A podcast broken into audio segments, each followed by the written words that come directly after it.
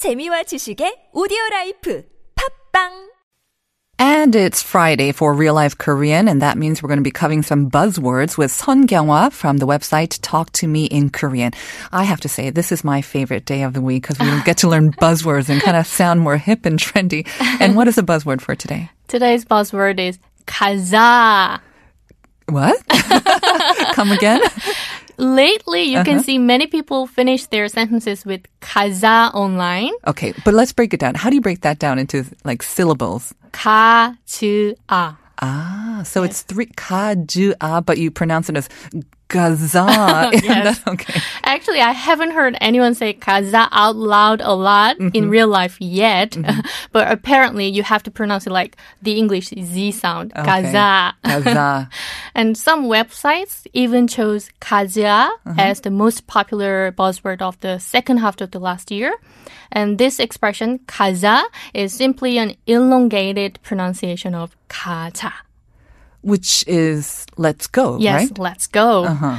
People on online forums related to sports or stock investment started typing Mm-hmm. 가즈아 instead of 가자 when they were kind of praying out loud Uh-huh. for the team they bet on to win or for their stock to rise.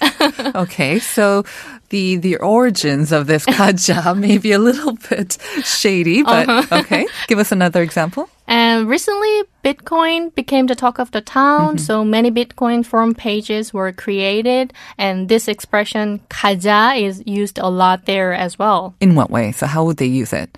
Uh, they usually like put specific number, like uh-huh. two thousand or three thousand, mm-hmm. and then "kaja." So 2,000 "kaja." Ah, so they're 가자. trying to praying for the, the price of the Bitcoin to go up to two thousand or whatever. Exactly. Okay. Hmm.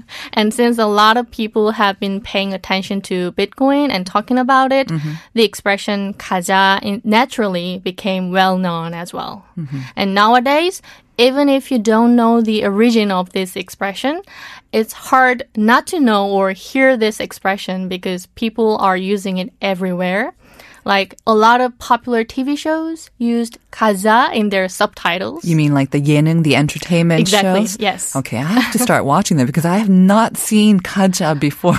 Yeah, a lot of 예능 programs are very influential. Uh-huh. So like many uh, young people, like teenagers, mm-hmm. started using this a lot. oh, okay. And people who are influential, such as famous online broadcasters mm-hmm.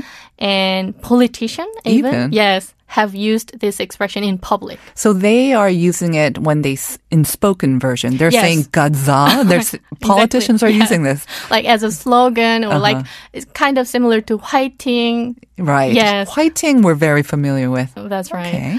And also to top it off, the most popular mobile instant messaging application Which starts with K by any Yes. chance? Okay.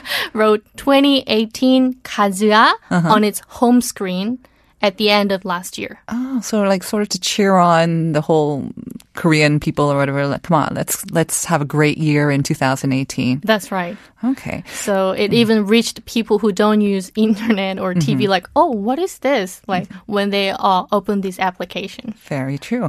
So I imagine we'll be seeing a lot of it for like the sporting events for the Pyeongchang Games or even the FIFA World Cup. D- do we see this elongated version with other words as well? Because I see it as kind of like the English way. Let's go. It's just making it a little bit more Oh. emotional and you're just stressing it. So do you think we can see um, like nagaja or nagaja or do you think we can see other forms? I think I'm sure people will make variations a lot. Uh-huh. And also speaking of uh, with the go, like Uh-huh. oh, kaja, people often write kaja and then the vowel a Uh-huh. like many times, like Ah. kaza a a a a, a like that. Okay, there you go. So that covers our buzzword for today. Thanks a lot, Kyung. I'll see you again tomorrow. See you tomorrow.